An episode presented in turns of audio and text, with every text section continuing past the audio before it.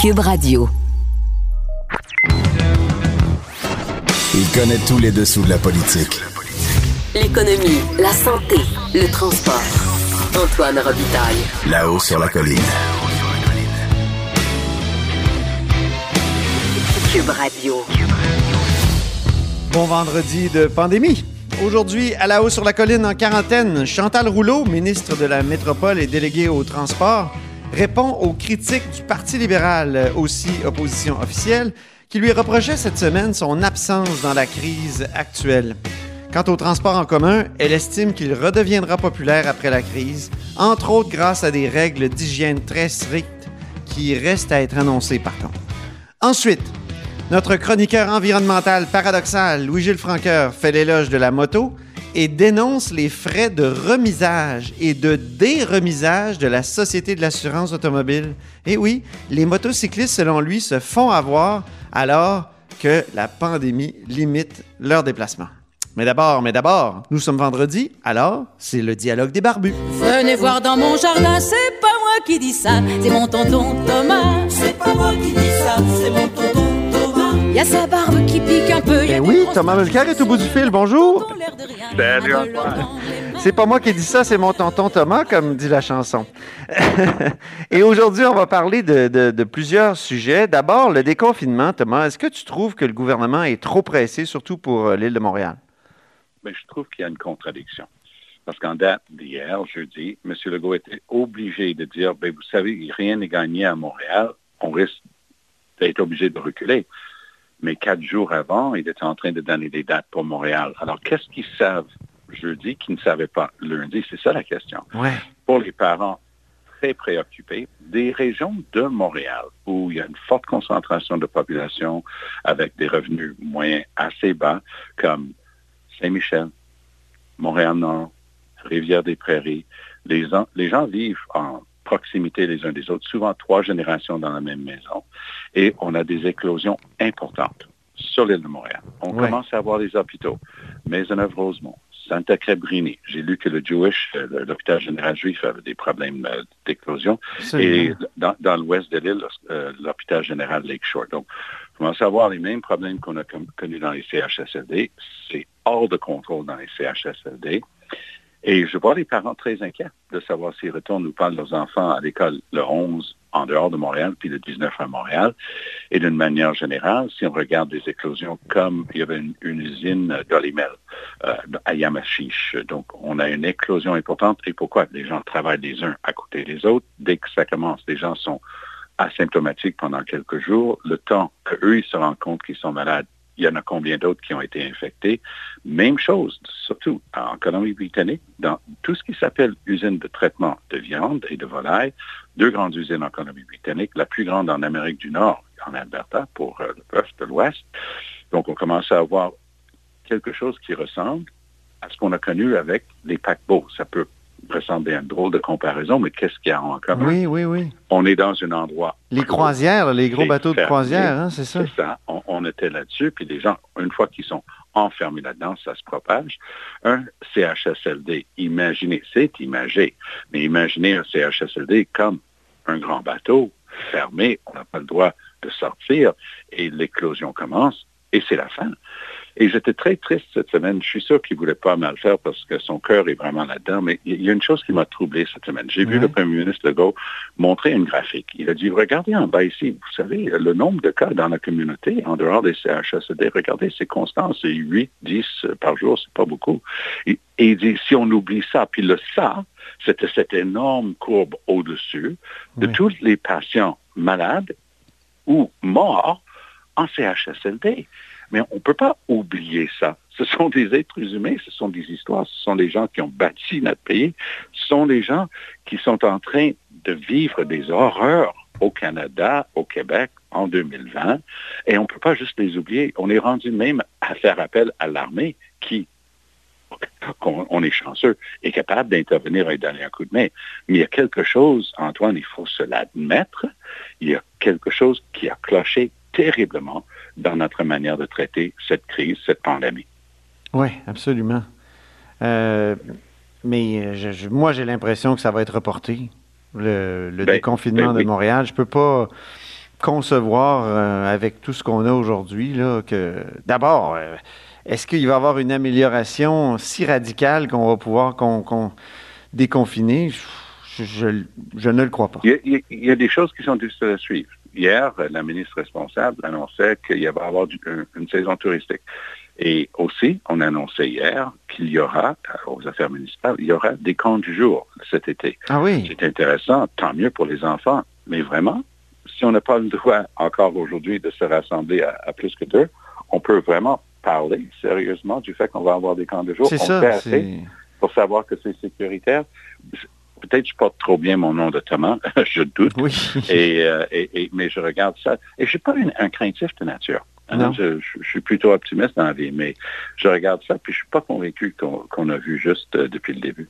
Parlons de la controverse linguistique maintenant, oh, covidienne. oui. le premier ministre Trudeau qui a justifié euh, des exemptions au bilinguisme décidées par Santé Canada sur, en raison de la situation exceptionnelle. Donc, sur des, certains produits, il n'y a que de l'anglais. Est-ce que tu trouves qu'il s'en est bien sorti, qu'il était... non, c'est inadmissible et ce n'est pas un prétexte. Puis je, vis ce dossier-là, pour la petite histoire, j'étais responsable de la traduction des lois au Manitoba quand la Cour suprême avait rendu sa décision. Donc, j'ai travaillé une couple d'années là-bas, à Winnipeg. J'étais directeur des affaires juridiques à Alliance Québec, mais pendant plus longtemps que ça, j'étais à la direction des affaires euh, juridiques du Conseil de la langue française. Dire que le dossier linguistique, c'est quelque chose que je connais, c'est un euphémisme. J'ai travaillé là-dedans pendant des années et ben des années. J'étais même, j'étais même commissaire à la commission d'appel sur la langue d'enseignement. Donc, il y a des sensibilités. Oui, il va y avoir des, cas d'exception. Mais c'est fait tellement allègrement. Et il y a cas après cas. Et il suffit, justement, si on est empathique puis on comprend les deux côtés, vous et moi, on a eu l'occasion d'échanger là-dessus. Il y a énormément de gens dans la communauté anglophone qui disent, écoutez, là, il faut, faut être sérieux. On veut bien que toutes les pancartes routières soient en français. Mais dès que c'est un danger réel et imminent, surtout puisque dans certaines régions, il y a énormément de touristes, il faut quand même savoir, même avec prédominance du français, mais il faut quand même pouvoir le mettre aussi. Mais ben oui, euh, ça c'est David Birnbaum. David Birnbaum, le, le, député libéral, avait déposé en 2016 une pétition à l'Assemblée nationale réclamant le bilinguisme sur l'affichage routier. En ben, raison de la sécurité. Mm. Lorsqu'il y a des cas de sécurité, puis ça se comprend. Donc, c'est la même chose ici. C'est une question d'abord et avant tout de protection du public, cette règle-là. Mais j'ai vécu de, première main euh, l'histoire des libéraux euh, avec les langues officielles. Ils sont tellement doués de se réclamer de l'héritage de Pierre Trudeau qui a amené la loi sur les langues officielles que c'est très difficile de faire regarder la réalité en face. Écoutez, là, J'étais encore là à la Chambre des communes lorsqu'ils ont essayé de nommer Madeleine Meilleur, une ancienne députée provinciale de l'Ontario, commissaire aux langues officielles, puis j'ai eu l'occasion de la questionner en commission parlementaire. J'ai dit, mais vous êtes une libérale. Je dis, vous avez contribué à la campagne de Justin Trudeau.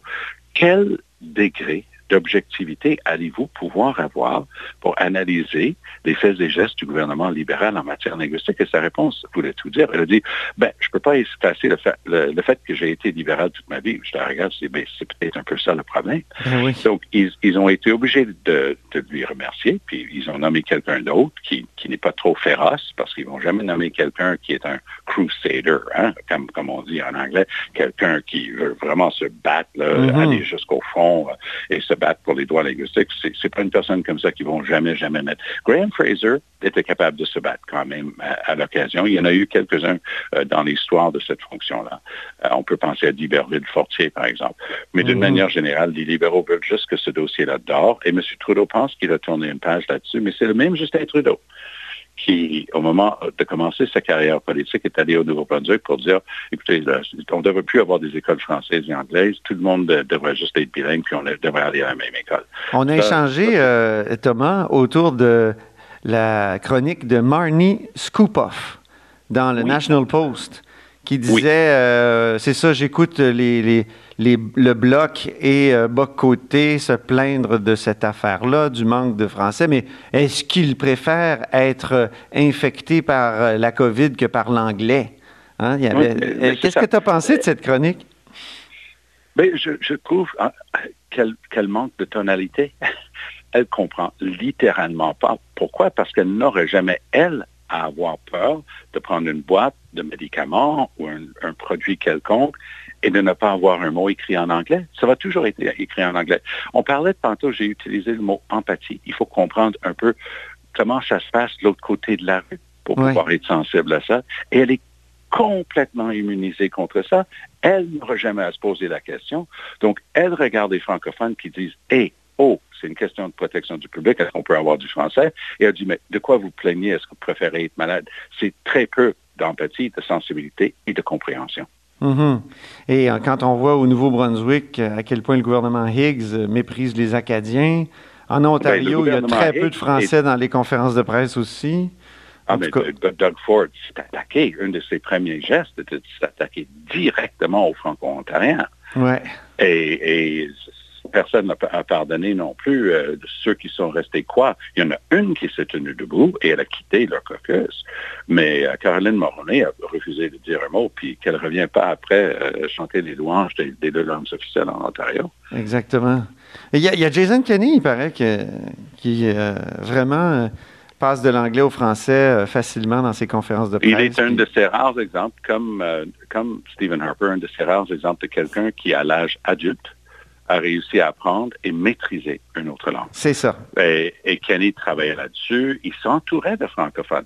C'est exactement l'inverse de ce qu'on a vu hier avec notre directeur national de la défense, le général Vance, et c'était gênant ce gars-là n'aura jamais pu avoir cette fonction-là, à moins d'être bilingue. Vous pouvez être absolument certain qu'en accédant à ce poste-là, il avait un niveau de français tout à fait adéquat.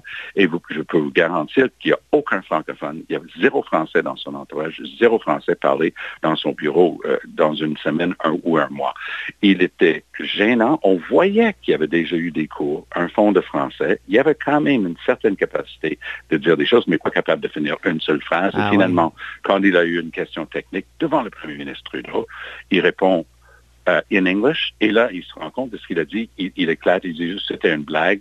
Et là, il dit But because it's complicated. Alors, puisque c'est compliqué, je vais y aller en anglais. Il y a toujours une bonne raison, finalement. À cause de l'urgence, parce que c'est compliqué. Alors, euh, on n'est on est jamais bilingue. On, on, confirme ce que, ce que, ce que voyons, le, le, le, poète disait à propos de, je pense à Gaston Miron, il disait qu'il y a deux langues officielles euh, au Canada. Il y a l'anglais et le français traduit.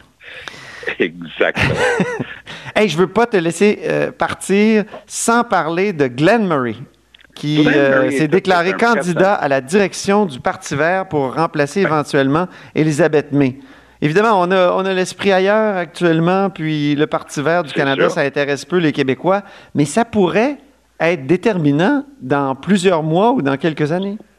Je vais vous dire, je connais très bien Glenn Murray, mais, vraiment très bien, et j'ai même essayé tout pour le recruter pour nous en 2015 au, NPD. C'est un, Québécois d'origine. Il a fait ses études à Concordia puis à John Abbott, puis il parle parfaitement français. Il est, déménagé dans l'Ouest euh, avec son partenaire et il est devenu conseiller municipal, puis ensuite maire de Winnipeg, un maire très progressiste, extrêmement apprécié.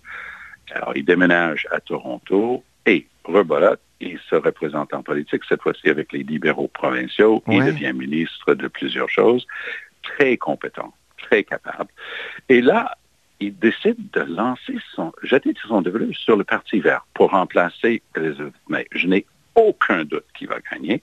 Écoutez, quand il est devenu le maire de Winnipeg, il était le premier maire gay d'une grande ville nord-américaine. Ah, oui. Tout à fait, tout à fait bien dans sa peau, à l'aise. Ça le, il, communiquait tellement aisément son confort avec euh, sa réalité que tout le monde l'aimait, il était élu et réélu. C'est un gars avec énormément de talent, un ancien ministre de l'Environnement pour la plus grande province euh, au Canada, pour l'Ontario. Et ce gars-là, si j'étais Jagmeet Singh ou dans l'entourage de Jagmeet Singh, je serais très nerveux. Monsieur Singh a beaucoup de qualités, mais en matière d'environnement, c'est pas son fort. Et ce type-là, il est capable de parler aux, gens en termes de développement durable, de notre mode de vie. parce que les Verts, c'est pas juste l'environnement. C'est ben oui. une vision un peu plus large que ça. Exactement. Ils ont eu beaucoup de mal ici au Québec. Glenn Murray est exactement le genre de gars que s'il joue bien ses cartes pourrait faire une percée au Québec Mark my word. Bon, ben, c'est noté. C'est, ça a été dit, donc, le 1er mai 2020 par Thomas Mulcair, ici à la haut sur la colline. C'est noté. Au lieu d'avoir du muguet, muguet du 1er mai, on a du Mulcair. Exactement. Merci beaucoup, Thomas. Allez. Bonne fin de semaine, puis au plaisir à vendredi prochain pour un autre dialogue des barbus. Là-haut sur la colline. Une entrée privilégiée dans le Parlement. Cube Radio. Ma prochaine invitée est ministre de la Métropole du gouvernement du Québec, c'est Chantal Rouleau. Bonjour. Bonjour, M. Robitaille. Aussi député de, Pointe-aux-Trembles. Il se passe beaucoup de choses à Montréal actuellement. Certains disent euh, que le feu est pris à Montréal euh, sur le plan de la contagion. Et, euh, et là, l'opposition officielle vous reproche votre absence. Hein, dans un tweet, on disait même il serait temps de briser le silence. Qu'est-ce que vous répondez? Ah bon, bien, euh, euh, moi je peux vous dire que dans mon quotidien, je suis euh, régulièrement en conférence téléphonique avec des dizaines, ça peut être 10, 20, 30, voire 100 personnes au téléphone ou en visioconférence à partir de très tôt le matin jusqu'à assez tard dans la soirée aussi. où je suis avec les différents partenaires, soit du milieu économique, soit du milieu de la santé, avec les élus, euh, les élus de l'opposition, très souvent, euh, avec euh, les élus municipaux, où on, en fait, dans mon rôle, là, je relais l'information. On a tous les jours le point de presse du premier ministre avec les grandes orientations. Et puis, et puis moi, ben, j'ai des discussions là, journée longue là, sur l'état de situation dans la région métropolitaine et selon les secteurs. C'est vrai qu'on vous a pas vu, on vous a pas vu prendre la parole comme ministre de la métropole. Vous n'avez pas été euh, euh, sur les tribunes ou même sur le terrain. Il me semble que j'ai pas vu de, à moins que je me trompe. Euh, oui, vous vous trompez. Je suis aussi sur le terrain, mais j'appelle pas les caméras lorsque je vais sur le terrain. je, rencontre les, les, dirigeants, je vois les installations, je vois comment les choses se passent. Je vais sur je vais voir dans les euh, dans les quartiers comment euh, ça se passe, mais euh, non, je ne vous appelle pas nécessairement chaque fois que je sors. Et il y a une partie quand même importante de télétravail qui se fait comme pour tous. Là. Oui, oui. et donc, beaucoup au téléphone et en visioconférence. J'ai un horaire relativement chargé, je vous dirais. Là. ça débute tôt le matin, vers 7h30, euh, les premières euh, conférences téléphoniques, puis euh, jusqu'en soirée. Il y a des partenaires qui peuvent m'appeler en soirée parce que je suis très disponible aussi. Alors, il y a mhm. des gens qui peuvent m'appeler parce qu'ils ont des préoccupations particulières, puis on va en discuter. Plusieurs disent que c'est un peu tôt d'envisager le déconfinement de Montréal le, 19, le, 19 mai et, même avant pour, pour ce qui est de certains commerces. Qu'est-ce que vous en pensez? Mais quand on parle de Montréal, on parle de la, grande région métropolitaine. Alors, il y a la moitié du Québec qui euh, se déconfine euh, progressivement, là, des régions qui, euh, qui vont plus rapidement. pour Montréal, à cause de l'état actuel de contamination qui, qui prévaut à l'heure actuelle, c'est vrai, dans certains secteurs. Là, en ce moment, c'est dans l'est de Montréal. Au début, c'était plus dans l'ouest. il faut endiguer cette la, propagation. Il faut s'assurer des meilleures euh, conditions possibles pour euh, procéder au déconfinement. Il y a quand même des, orientations qui sont données pour que euh, les activités économiques puissent reprendre à partir du, du 11 mai prochain. C'est dans pas grand temps. il y a les, écoles, les CPE, tout le monde se prépare pour cette ce redémarrage, là, parce que c'est vraiment un redémarrage, on y va très progressivement. C'est un mot d'ordre du premier ministre, il le répète tous les jours, c'est progressif. Alors, oui, graduel euh, aussi, oui. oui, oui, oui, oui. C'est graduellement, puis il faut vraiment respecter les, les conditions de santé. Euh, c'est notre première, euh, premier objectif, première prérogative. Et c'est vraiment un travail euh, d'équipe qui se fait avec l'ensemble des partenaires. Je travaille avec mes collègues ministres et députés. Je travaille avec les députés de l'opposition. Je travaille avec les élus municipaux, avec les, les dirigeants, avec, avec les, les, gens de l'industrie, chambre de commerce. Est-ce que vous avez soufflé, Madame Rouleau, quand le premier ministre a dit ben, peut-être qu'on qu'on rouvrira pas Montréal aussitôt qu'on le pensait? Ben, je dirais pas que c'est un souffle. Je dirais que on y va avec la logique des choses. Puis c'est dans cet, esprit-là d'y aller de manière progressive. il y, a, y a une, une, relance, là, un redémarrage qui doit se faire, mais il faut que ce soit fait convenablement, il faut que les conditions soient, soient propices. Alors, il y a aussi un énorme travail qui se fait avec la santé publique, avec euh, euh, la santé sécurité, euh, au travail aussi pour s'assurer que dans ce retour, ça se fasse convenablement, qu'on puisse assurer les, mesures sanitaires et sécuritaires. Alors, il y a des choses qui se mettent en place. tous les jours, on a des annonces là, sur qu'est-ce qu'on, comment on va faire ça, comment ça va se passer demain. Mm-hmm. Et puis souvent, le premier ministre le dit, là, ou je ne sais pas qui le dit le premier, mais euh, on construit un avion en plein vol, et puis c'est le cas. Euh, ben euh, on n'a pas connu cette situation de notre vivant, là, nous tous. on n'a pas connu ça. Et, et, là, on vit avec. Et on apprend beaucoup aussi de cette, euh, de cette expérience. Vous avez été euh, mairesse euh, d'agglomération, de, pas d'agglomération, mais d'arrondissement. quelle est la différence entre être mairesse d'arrondissement et d'être ministre? Ben, le fait que je sois, j'ai été mairesse, je suis maintenant ministre, je connais bien le rôle des mairesses. Alors, je connais et quelle est la différence? Ben, la différence, j'ai, j'ai un, un, regard peut-être plus euh, global, j'allais chercher des outils supplémentaires et j'ai des outils supplémentaires. Lesquels, par exemple? Euh, ben, d'être au Conseil des ministres. c'est déjà quelque chose de bien d'avoir le lien direct avec le premier ministre, d'avoir cette vue d'ensemble sur, sur Montréal, d'être en lien constant avec la santé, euh, le ministère de la Santé avec euh, les, les PDG euh, des, des CIUS, là, de la santé publique, d'avoir ces, ces cette possibilité de, de discussion puis d'orientation que je peux donner directement sur, sur le terrain. Est-ce que vous trouvez qu'on a assez testé à Montréal? Est-ce que c'est pas un, des problèmes ou une des causes du fait que le feu a pris, testé pour la COVID-19? Ben, je pense pas que ce soit le nombre de tests nécessairement. Je pense que les tests sont nécessaires parce que ça permet, euh,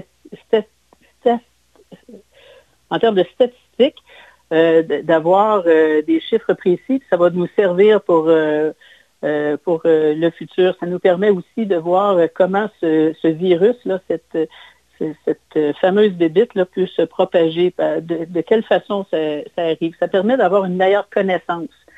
Euh, est-ce que euh, plus euh, plus de. C'est ça, si on l'avait su avant, peut-être qu'on aurait pu isoler les gens malades ah, ben plus rapidement. Savoir avant, c'est facile de savoir avant. Quand on le dit après, c'est très facile. Il n'y a personne qui pouvait savoir avant ce qu'il fait, ce qu'il faut faire après. Là. non, on ne peut pas. mais, mais il y a des tests. Par exemple, dans le secteur de l'Est de Montréal, au niveau de Montréal-Nord, il y a plus de, de tests qui se font, mais le test ne guérit personne et on n'a pas de médicaments pour guérir à l'heure actuelle, vous le savez. Alors, ce n'est pas le test qui va changer euh, des choses réellement. Le test nous permet d'avoir une meilleure connaissance. Et surtout d'empêcher la, propagation, non? D'isoler la personne malade? Hmm? Ben, c'est parce que le, virus, euh, euh, on teste des personnes qui ont des symptômes, mais il y a des personnes qui n'ont pas de, symptômes. De symptômes. Alors, c'est pas si simple que ça. Euh, euh, parlons de transport en commun maintenant, parce que, évidemment, vous êtes ministre délégué au, transport.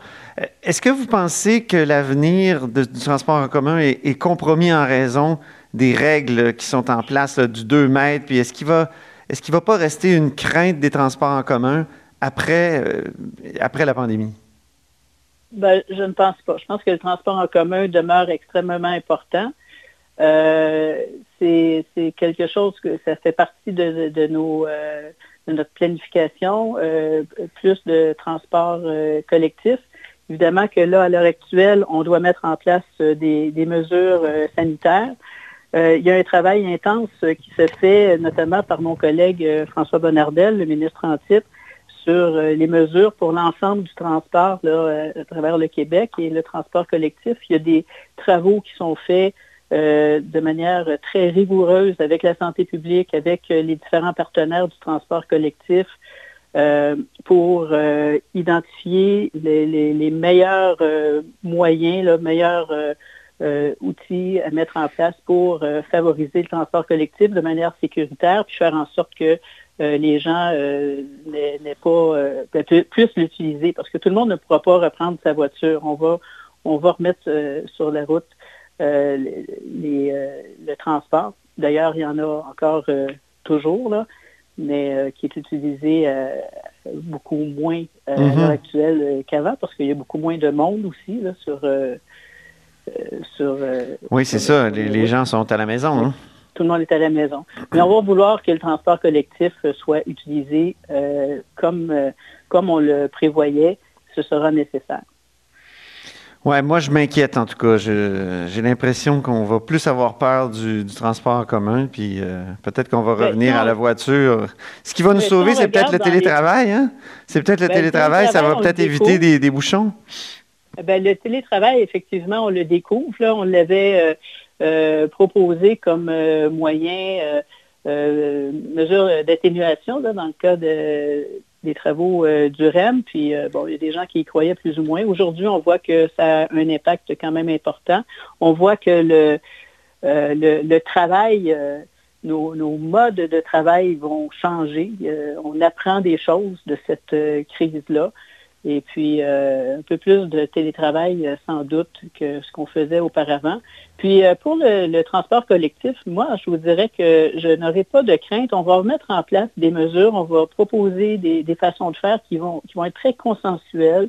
et qui vont faire en sorte que les gens vont se sentir en sécurité. Puis je vous rappelle que comme quoi par exemple? pandémie, ben ça va sortir prochainement. Je vais laisser les ceux qui sont en train de travailler ce dossier-là euh, nous faire la, proposition qu'on devrait recevoir euh, très prochainement. Alors, soyez sans crainte, on va voir ça rapidement. Mais si vous regardez à travers le monde, parce qu'on parle d'une pandémie, c'est pas juste au Québec, c'est pas juste à Montréal que ça se passe, c'est partout, sur tous les mhm. continents. Et euh, des, des, pays, notamment, qui sont qui, utilisent, qui, ont déjà des, modes de, transport collectif très avancés, puis ils continuent à prendre le transport collectif ils ont mis en place des, moyens. Alors, c'est ce qu'on va faire nous aussi. Là, euh, vous avez évoqué le REM, euh, construction du REM. Il y a la fermeture du tunnel Mont-Royal, euh, d'après ce que j'ai compris, bientôt. Et ça, c'est quand même majeur, évidemment, dans, pour la circulation à Montréal. Ça tombe bien qu'il y ait une pandémie, dans le fond.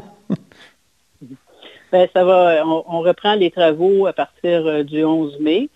Euh, donc, euh, le tunnel Mont-Royal sera fermé à partir du 11 mai. on avait déjà identifié un programme très conséquent de mesures d'atténuation. On met en place les mesures d'atténuation. Évidemment que à l'heure actuelle, il y a beaucoup moins de circulation, beaucoup moins d'achalandage. Donc, euh, les mesures euh, vont être euh, vont favoriser beaucoup les personnes qui vont retourner au travail en, utilisant les moyens de transport. Donc c'est une occasion à saisir. Ben oui, alors c'est une c'est disons un mal pour un bien là dans toute cette histoire là. c'est une situation, il y a des moments extrêmement tristes là, dans, dans la crise qu'on vit, là, des moments de, de, un peu de détresse là, pour, pour des personnes. Euh, mais à travers euh, cet événement-là, il y a aussi euh, des opportunités. Et je vois, moi, et moi, je vois, parce que je vais sur le terrain, là, puis je vois des choses, des initiatives, de la créativité, des, de la collaboration. je vois des choses vraiment là, très, très, très belles qui se passent à travers cette crise qui est... Comme quoi? Qui, qui, peut... Ben, par exemple, je suis allée euh, visiter euh, l'hôpital temporaire de la salle qui vient qui, qui, qui est construit là, à côté de, l'hôpital de la Salle en, support parce que l'hôpital est, rempli en ce moment. Et mhm. euh, il fallait construire un hôpital temporaire. Ça s'est fait en un temps record. En quelques jours, on, a construit un hôpital euh, moderne, ultra moderne, je dirais, dans un aréna. Alors, vous imaginez qu'au euh, milieu de la glace d'un aréna, il n'y a ni eau ni électricité. Alors, il fallait un peu d'imagination, un peu de créativité, il fallait beaucoup de collaboration, euh, d'ouverture, euh, il fallait accélérer, tout ça avec énormément de rigueur pour construire un hôpital avec des chambres individuelles et assurer une sécurité totale autant pour les, patients que pour les travailleurs avec une pharmacie Hmm. vraiment, les médias ont été invités à aller voir, là, euh, mais j'ai été extrêmement euh, impressionné. Je suis impressionné par euh, le travail des, des, différents, de, de l'ensemble des, des, travailleurs de la santé et des services essentiels. Mais au niveau de la santé, c'est extraordinaire ce qui se fait. Très bien, mais merci beaucoup, Chantal Rouleau. Je vous remercie beaucoup. Je répète que. Euh, oui. Je vous souhaite une bonne journée. C'est gentil, vous aussi. Euh, Chantal Rouleau est ministre de la Métropole du gouvernement du Québec, ministre délégué au transport aussi et député de Pointe-aux-Trembles. Vous êtes à l'écoute de là-haut sur la colline. Là-haut sur la colline. La politique autrement dit. Cube Radio. Louis-Gilles Francaire. Pour que l'écologie soit considérée comme une priorité. Le seul environnementaliste capable de confondre les climato-sceptiques.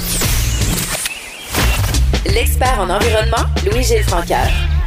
Louis-Gilles Francaire est au bout du fil. Bonjour Louis-Gilles. Bonjour Antoine, ça va bien? Ben oui, journaliste en environnement euh, de ton État et ex-vice-président du BAP. Notre écologiste paradoxal, comme je le dis souvent, parce qu'il euh, possède euh, euh, des, une moto et un VR. C'est exact. Mais tu dis qu'il y a des vertus environnementales assez, assez bêtes qui consomment des hydrocarbures. Tu le répètes souvent. Et là, aujourd'hui, tu veux te pencher sur un aspect assez technique, mais important, les coûts du remisage et du déremisage des motos et des VR. Exactement. Euh, en fait, mais je vais apporter une certaine précision. Beaucoup de gens, comme moi, font de la moto pour une raison bien simple, pour réduire leur gaz à effet de serre. Ben oui. Avec ma, avec ma moto, moi, je fais 3, 3,5 litres au 100 km. Il n'y a pas beaucoup de voitures, même hybrides, qui font ça l'été. Et comme je roule entre euh, 4 et 8000 km l'été. T'imagines ce que j'épargne comme gaz à effet de serre? Beau temps, mauvais temps. Moi, je ben trouve que c'est sportif de faire ça. Alors, c'est pas si paradoxal que ça d'avoir une moto, parce que pendant ce temps-là, ah, l'auto qui consomme plus, ça reste dans la cour. En apparence paradoxal. J'aime bien. Parce que tu es chasseur aussi, et en apparence, ça peut avoir l'air anti-écolo, mais au contraire, ça participe, comme on le dit souvent, d'une saine gestion des, euh, troupeaux. en quelque sorte. Mais tu as raison, le problème que pose le remusage des motos euh, est, réel dans le moment. Pour une raison, c'est que tu sais, d'habitude, les gens qui ont un véhicule récréatif, c'est-à-dire un motorisé qu'on utilise en camping, qui se promène sur les routes, là, ou une euh, moto, il y a une limite. D'ailleurs, pour tous les véhicules au, Québec, si tu remises un véhicule, c'est-à-dire que tu suspends son immatriculation pour un an, au bout d'un an, tu es obligé d'aller faire faire une inspection mécanique à la Société d'assurance automobile du Québec. si tu déremises ton véhicule quelques jours avant l'échéance d'un an, là, à ce moment-là, tu viens de suspendre la période, puis tu peux, deux jours après, une journée après, remiser à nouveau. Et là, tu viens d'échapper au coup près d'un an, donc à l'inspection. Mais le problème est le suivant, c'est que le jour où tu euh, mets fin au remisage de ton véhicule et que tu le réimmatricules le lendemain, tu vas payer pour le mois complet, même si ça a duré 24 heures, l'alternance entre euh, des remisages et le nouveau remisage. Pourquoi? La règle de la Société d'assurance automobile est la suivante. C'est qu'ils disent normalement, un véhicule, ça serait plus sécuritaire s'il euh, ne restait pas plus qu'un an dans une remise. C'est vrai que les VR, les gens vont les laisser dehors, les freins peuvent rouiller, il peut y avoir des problèmes. Mais une moto, les gens ne laissent pas ça à l'extérieur, ils rentrent ça à l'intérieur. Et là, les problèmes mécaniques, il y en a beaucoup moins à, appréhender. Mais la, SAC, elle, en obligeant les gens à faire cette démarche, elle fait beaucoup de sous. Par exemple. Ah oui? Est-ce que dirais-tu que c'est une sorte d'arnaque ou... Euh? Ben, écoute, je me pose des questions parce que cette année, là, regarde bien, le gouvernement nous dit essayez de ne pas faire de tourisme entre les régions. Ils ont dit on va ouvrir les régions, mais tenez-vous-en au déplacement essentiel. C'est bien ce qu'ils ont dit hier. Alors, et le tourisme n'est pas considéré comme un déplacement essentiel par le gouvernement, du moins jusqu'à présent. S'il change son discours, c'est autre chose. Mais c'est ce qui fait que beaucoup de propriétaires de motos et de propriétaires de véhicules récréatifs se disent, ben écoute, non seulement le gouvernement nous dit de ne pas se promener entre les régions, mais en plus, il y a des risques, effectivement, à se balader, à aller un peu partout. C'est pas tout le monde qui ont les règles de sécurité euh, qu'on trouve à certains endroits. Alors, tu augmentes tes risques. Alors, il y a beaucoup de monde qui se sont dit, cette année-là, la moto ou le véhicule récréatif, il va rester dans le garage. Sauf que si tu l'as remisé à l'automne, puis tu veux le déremiser maintenant, par hypothèse, mettons, je, je, remise, je déremise mon véhicule le, 5 mai, puis je le remise à nouveau le lendemain. Mais il faut que je paye le mois de mai au complet. Et ça, ça veut dire, attention, pour une moto, il ne calcule pas un douzième. Il calcule un sixième. Une moto de 750 cc, comme la mienne, ce n'est pas, une grosse moto. Il y a des machines qui vont jusqu'à 1500, 1600, 1800 cc. C'est une petite moto, mon affaire. C'est une chaloupe de secours sur une grosse Harley, si tu veux. Mais euh, il en reste pas moins que euh, pour euh, les frais que ça peut donner, c'est que ça donnerait pour une journée, pour déremiser puis remiser une journée, moi je me trouverais à payer 122 dollars. Ah, OK. Alors, quand, quand tu calcules qu'il y a près de 200 000 motos au Québec, Sais-tu que ce, mois qui charge pour une journée, mm-hmm. c'est vraiment beaucoup d'argent?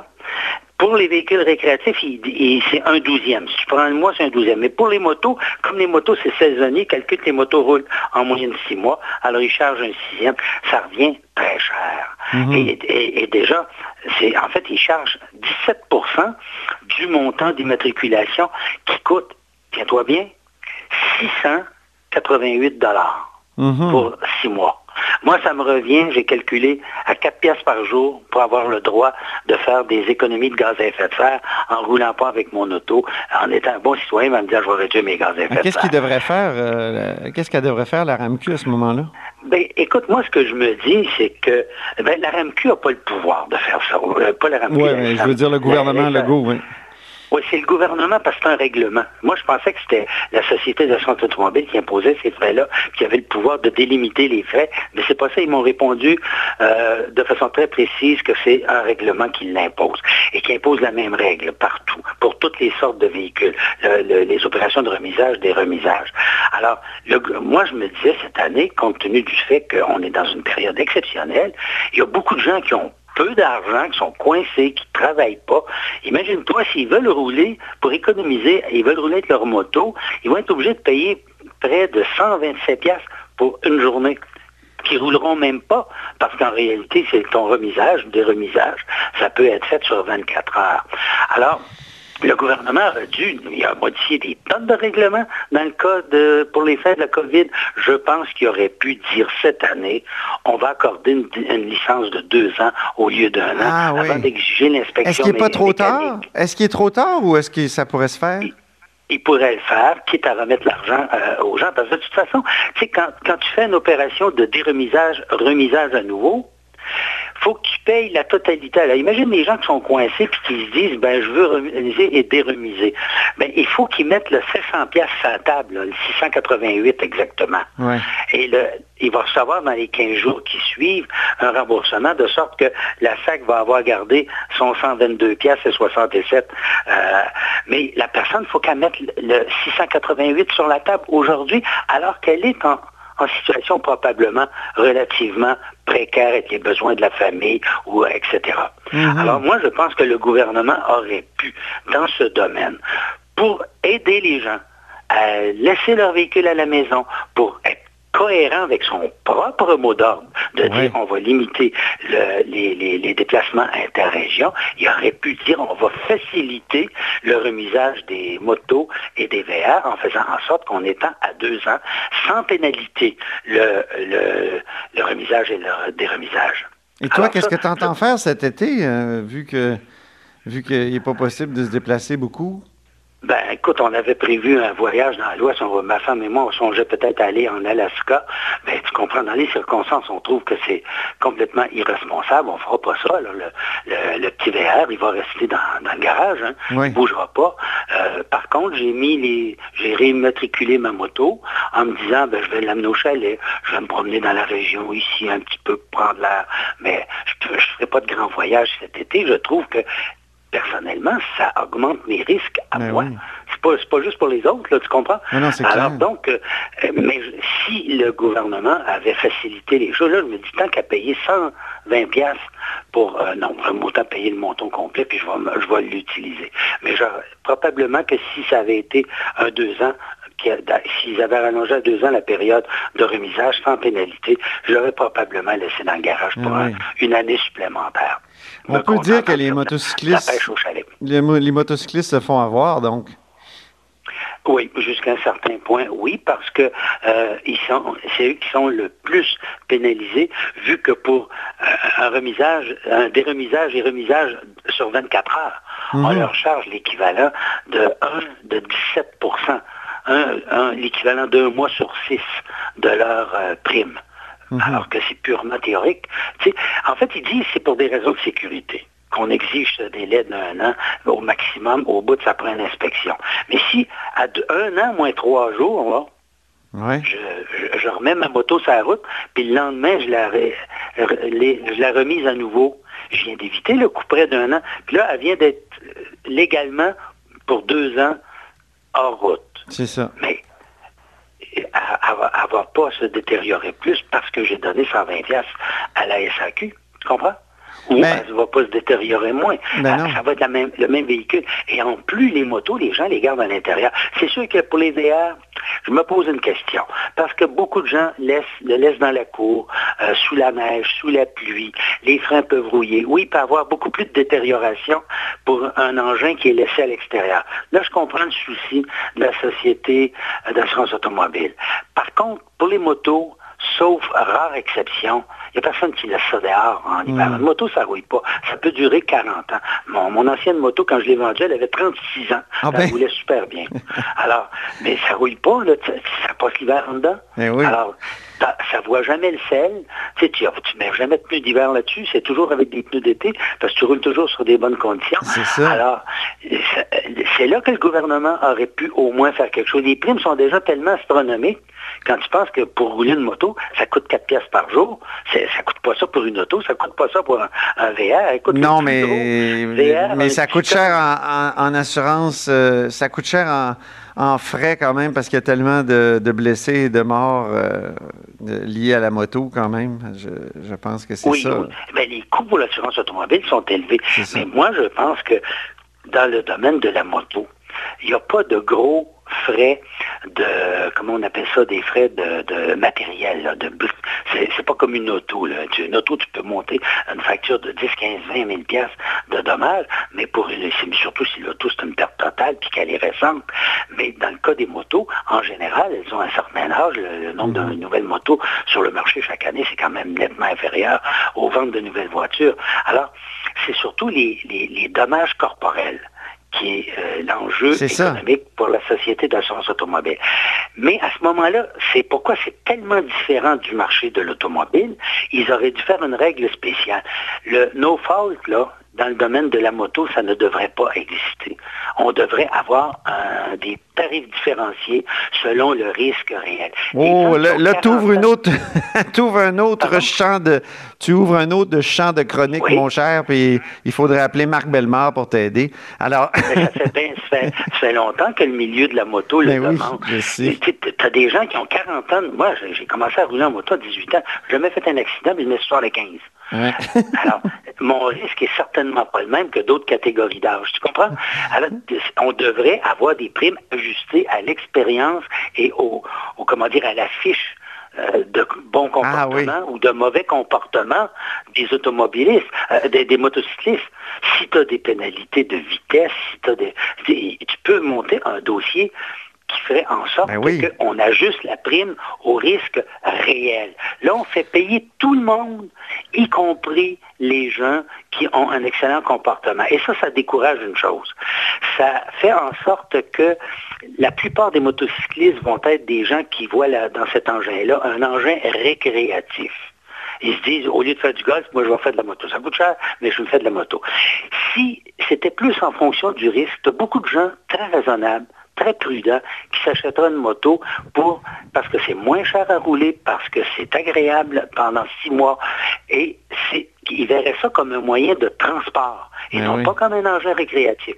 Et là, en Allemagne, par exemple, à Berlin, je me rappelle où les gens ont, en, une moto, tu as accès à toutes les voies réservées d'autobus, de taxis, etc. Et le stationnement est gratuit partout dans la ville. C'est la même chose pour Hambourg et la plupart des grandes villes d'Allemagne. Quand ils ont fait ça, donnant des privilèges aux motocyclistes. Ce qui est arrivé, c'est qu'il y a un très grand nombre de personnes qui se sont débarrassées de leur voiture et qui ont décidé de rouler à moto. Et le nombre d'accidents par moto a décru parce que tu as une classe de gens très importante qui s'est ajoutée et qui, eux autres, voient ça non pas comme un engin récréatif un peu casse-cou, mais comme un moyen de transport qu'on conduit prudemment, ben, on va du point A au point B le plus économique. Merci beaucoup, Louis-Gilles. Ton plaidoyer pour les motocyclistes est entendu, puis ta dénonciation de, des coûts de remisage et de remisage aussi. J'ai l'impression que ça, ben on, va, on va en entendre parler pas mal. Merci. entendu quelque part. Salut bien. Merci beaucoup. Donc, c'était Louis-Gilles Francaire, notre euh, écologiste paradoxal ou en apparence paradoxal, journaliste en environnement ex-vice-président du BAP, motocycliste, VRiste. Il y a toutes sortes de choses, notre Louis-Gilles. Ah, chasseur aussi, j'ai oublié. Vous êtes à l'écoute de là-haut sur la colline. Cette émission est maintenant disponible en podcast. Rendez-vous dans la section balado de l'application ou du site cube.radio pour une écoute sur mesure en tout temps. Cube Radio, autrement dit. Et maintenant, autrement écouté.